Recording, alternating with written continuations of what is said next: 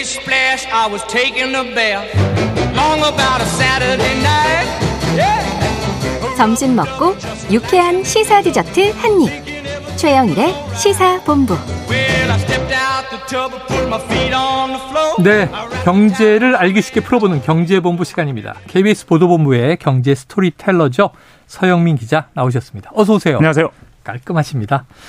자, 그런데 오늘은 이게 무슨 얘기일까? 등장인물이 일단 재밌는데 발표해 주시죠. 일론 머스크입니다. 그리고 윤석열 대통령도 등장합니다. 네네. 자동차 때문에 우리나라에 투자해달라고 어, 제 윤석열 대통령이 예, 대통령실에서 발표가 나왔었습니다. 보도 봤어요. 네, 기가팩토리 한국건설을 검토해달라. 그러니까 음. 머스크가 최우선 후보, 후보지 중에 하나다라고 어, 화답을 어, 했습니다. 긍정적으로 화답을 했네요. 네네네. 그래서 일론 머스크가 과연 우리나라에 또 대규모 투자할 거냐? 이게 이제 관심이 높아졌는데 네, 일론 머스크와 윤석열 대통령. 저는 오히려 시사에서는 네, 일론 머스크와 트럼프 전 대통령일 줄 알았는데 네. 윤 대통령과 연결이 됐어요. 그 얘기를 할까요? 그럼 예, 차라리 그래서 아니에요. 지금 경제 얘기해야죠.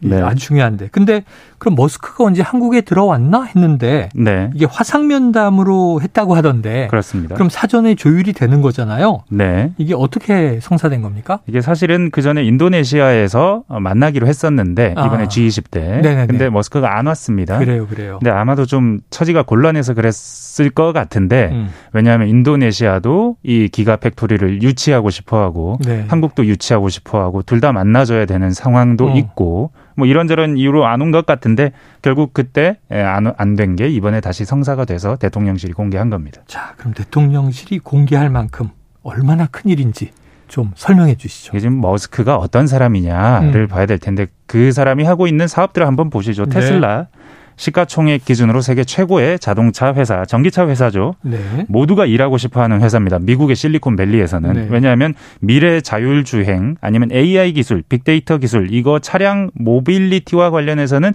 이 회사를 따라가는 기업이 나오지 않을 것이다라는 전망이 많고 네. SpaceX, SpaceX 하면 우주 사업하는 곳인데 그렇죠. 우리 인공위성도 쏴줬습니다. 그리고 네. 중계할 때 보면 로켓이 우리 인공위성을 쏜 뒤에 다시 자기 자리로 내려옵니다. 맞아요. 엄청난 기술이죠. 상상, 아무도 상상하지 못했던 거.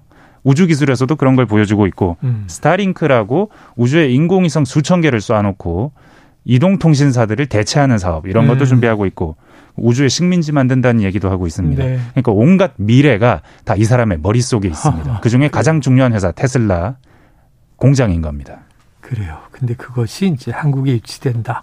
자, Gigafactory. 요 이름은 좀 낯선데 네. 이 들어오면 정말 좋습니까? 얼마나 좋습니까? 이 지금 처음에는 전기 배터리 부품을 만드는 공장을 Gigafactory라고 불렀는데 네네. 지금 상하이 공장도 베를린 공장도 Gigafactory인데 다 차도 나옵니다. 아. 이 지금 전 세계 다섯 개, 네 개는 양산 중이고 하나 미국에 있는 거 하나 더 만드는 건 내년에 양산이 될 텐데 네. 여섯 번째 공장을 아시아 어딘가에 짓겠다고 음. 얘기를 했거든요.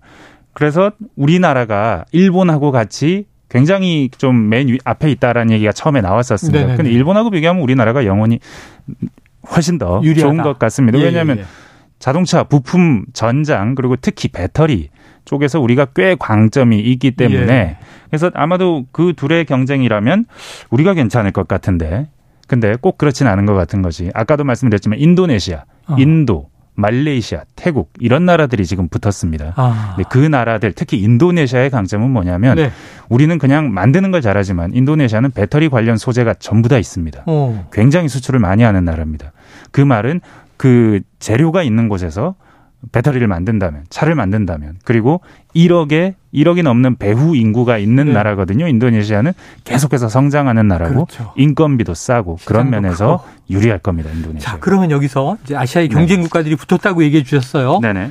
이 Gigafactory를 우리가 유치하려면 뭐가 핵심적으로 중요한가요? 일단 어제 말 중에 하나가 나왔습니다. 네. 뭐 여러 가지 그 투자 조건을 보겠다라고 했는데 그 중에 manpower, technology 이런 얘기를 했는데 어. 이건 우리가 틀림없이 훨씬. 유리합니다. 네. 환경 이런 환경은 유리한데 나쁜 점은 이걸 나쁘다고 해야 되는지 모르겠지만 노동 조건 아, 혹은 법률 규제 아. 선진국은 다 마찬가지지만 개발 도상국과 비교하면 이런 점이 좀 더 까다로울 수밖에 없고 그러네요. 그리고 노동 임금도 비싸겠죠. 네네. 더, 비- 더 중요한 걸 보면 아마도 빚일 겁니다. 제가 보기엔 음. 여기 기사들에 언급되지 않은 것들 중에 하나는 투자를 조금 더 지원해주는 금전적인 아하. 정책. 왜냐하면 지금 그 테슬라 주가 많이 내렸거든요. 지금 네네네. 최고 올랐을 때에 비해서 반토막이 됐습니다. 물론 예. 그래도 세계 최고 부자는 머스크입니다만 네. 그럼에도 불구하고 이렇게 많이 내린 이유 빚을 조달하기 어려운 환경, 금리가 워낙 높아지니까 테슬라가 투자를 앞으로 지금처럼 공격적으로 할 수 있을까? 네. 왜냐하면 지금 테슬라는 연 100만 대 정도밖에 못 만드는 회사입니다. 음. 현대차가 현대차 그룹 전체로 보면 6, 700만 대 만들고 네, 있는데 네. 엄청난 차이네요. 기업 가치는 테슬라가 20배쯤 많거든요. 네. 그러니까 미래 보고 투자한 건데 예. 미래를 좀 더 빨리 당길 수 있는 것이 바로 빚입니다. 어, 돈이죠. 돈. 네. 레이 달리오가 말했죠. 빚을 많이 내서 생산성 있는 회사가 더 많이 만들 수 있는 환경이 되면 그 회사는 음. 빨리 발전한다. Tesla가 그런 루트에 있었는데 지금 금리가 많이 높아졌기 때문에 네네. 어려워요. 이 점에서 금전적으로 좀 도와줄 수 있는 부분도 기대하지 않을까 하는 생각이 그래서 듭니다. 뭐 인프라 구축 이런 거 얘기하면 유치할 때 네. project financing 우리도 재정 지원 많이 해주고 그러잖아요. 네. 자 그러면 뭐 펀딩 지원이나 거기에 준하는 국가적인 좀 네네. 투자 네. 그건데 자 오늘 주제로 돌아와 보면 윤 네. 대통령과 일론 머스크의 통화가 처음에는 테슬라 얘기였는데 네. 이제 머스크 얘기를 쭉 했어요. 네. 트위터 최근에 60조 넘게 인수해서 네. 직원 절반 날렸잖아요.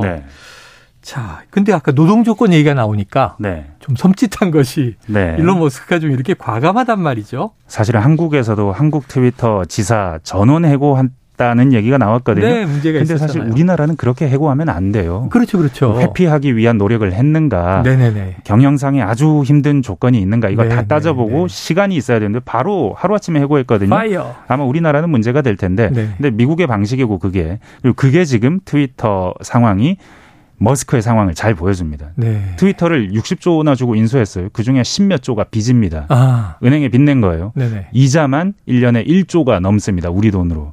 그 돈을 내야 되는데 사실 트위터는 그렇게 건전한 회사가 아닙니다. 음. 10년 동안 8년 적자 낸 회사. 네네. 지금도 적자인 회사. 네. 그리고 광고가 지금 점점 빠지고 있어요. 전 아, 세계적으로. 그렇죠, 그렇죠. 그런데 트위터를 머스크가 샀다는 얘기에 트위터는 광고가 더 많이 빠지고 있어요. 더 네. 잘 돼야 되는데. 네. 안 그래도 적자인데. 부자가 인수했으면 더잘 네네. 돼야 되는데. 네, 광고 전망 혹은 내 브랜드의 이미지를 머스크가 깎아먹을 거야 하는 걱정을 하는 네, 회사들이 네. 있는 거죠. 창업주가 그러- 네. 오죽하면 다 팔아 넘기고서 네. 미안하다 이런 얘기도 하고 있고요. 그런 상황에 1조 원의 빚을 올렸습니다. 매년 음. 1조 원씩 갚아야 돼요. 이자. 네. 이 빚은 한 10몇 조고요. 이렇게 된 상황이니 앞으로 트위터가 한 5년 정도는 적자일 거라는 얘기가 나옵니다. 네. 돈적으로 매우 힘든 시기를 트위터가 지나갈 것이다. 근데 그렇게 하면서까지 사실 머스크도 투자를 엄청 많이 한 음. 겁니다. 60조에 샀는데 자기 돈이 38조예요. 어. 네. 자기 돈을 그만큼 넣은 사재를 겁니다. 털었군요. 네.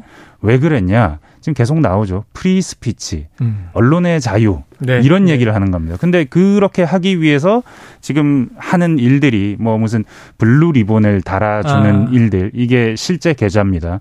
근데 그 실제 계좌라고 했는데 그게 다 사칭 계좌였어요. 어. 사기 치는 일들도 네네네. 더 많아지고 특히 트럼프가 그이 트위터를 좋아하는데 트위터 계정을 살려줬죠. 예. 바로 예. follow 수가 몇 천만 명이 하루 만에 막 늘고 그랬습니다. 근데 본인은 시큰둥해요. 안 쓴다고 그런 얘기를 하더라고요. 예, 예. 본인이 네. 또 하나 만들어 놔서 근데 이 여파로 트위터가 좀 우경화되고 있다. 아, 그래 그래서 정치적으로 예, 트위터를 많이 쓰는 사람들이 좀 네.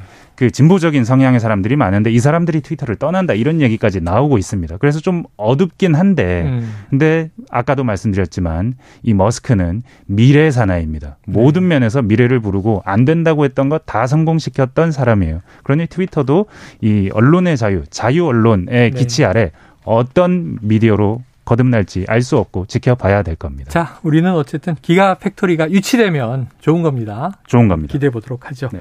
자, 오늘 KBS 보도본부의 서영민 기자와 경제본부 함께했습니다. 오늘 말씀 고맙습니다. 감사합니다. 예, 자 오늘 최영일의 시사본부 준비한 소식은 여기까지고요. 치킨 받으실 분 일곱 분은요 시사본부 홈페이지를 참조하셔서 즐거운 저녁 시간 되시길 바랍니다. 저는 금요일인 내일 오후 12시 20분에 다시 찾아뵙도록 하겠습니다. 오늘도 청취해주신 여러분 고맙습니다.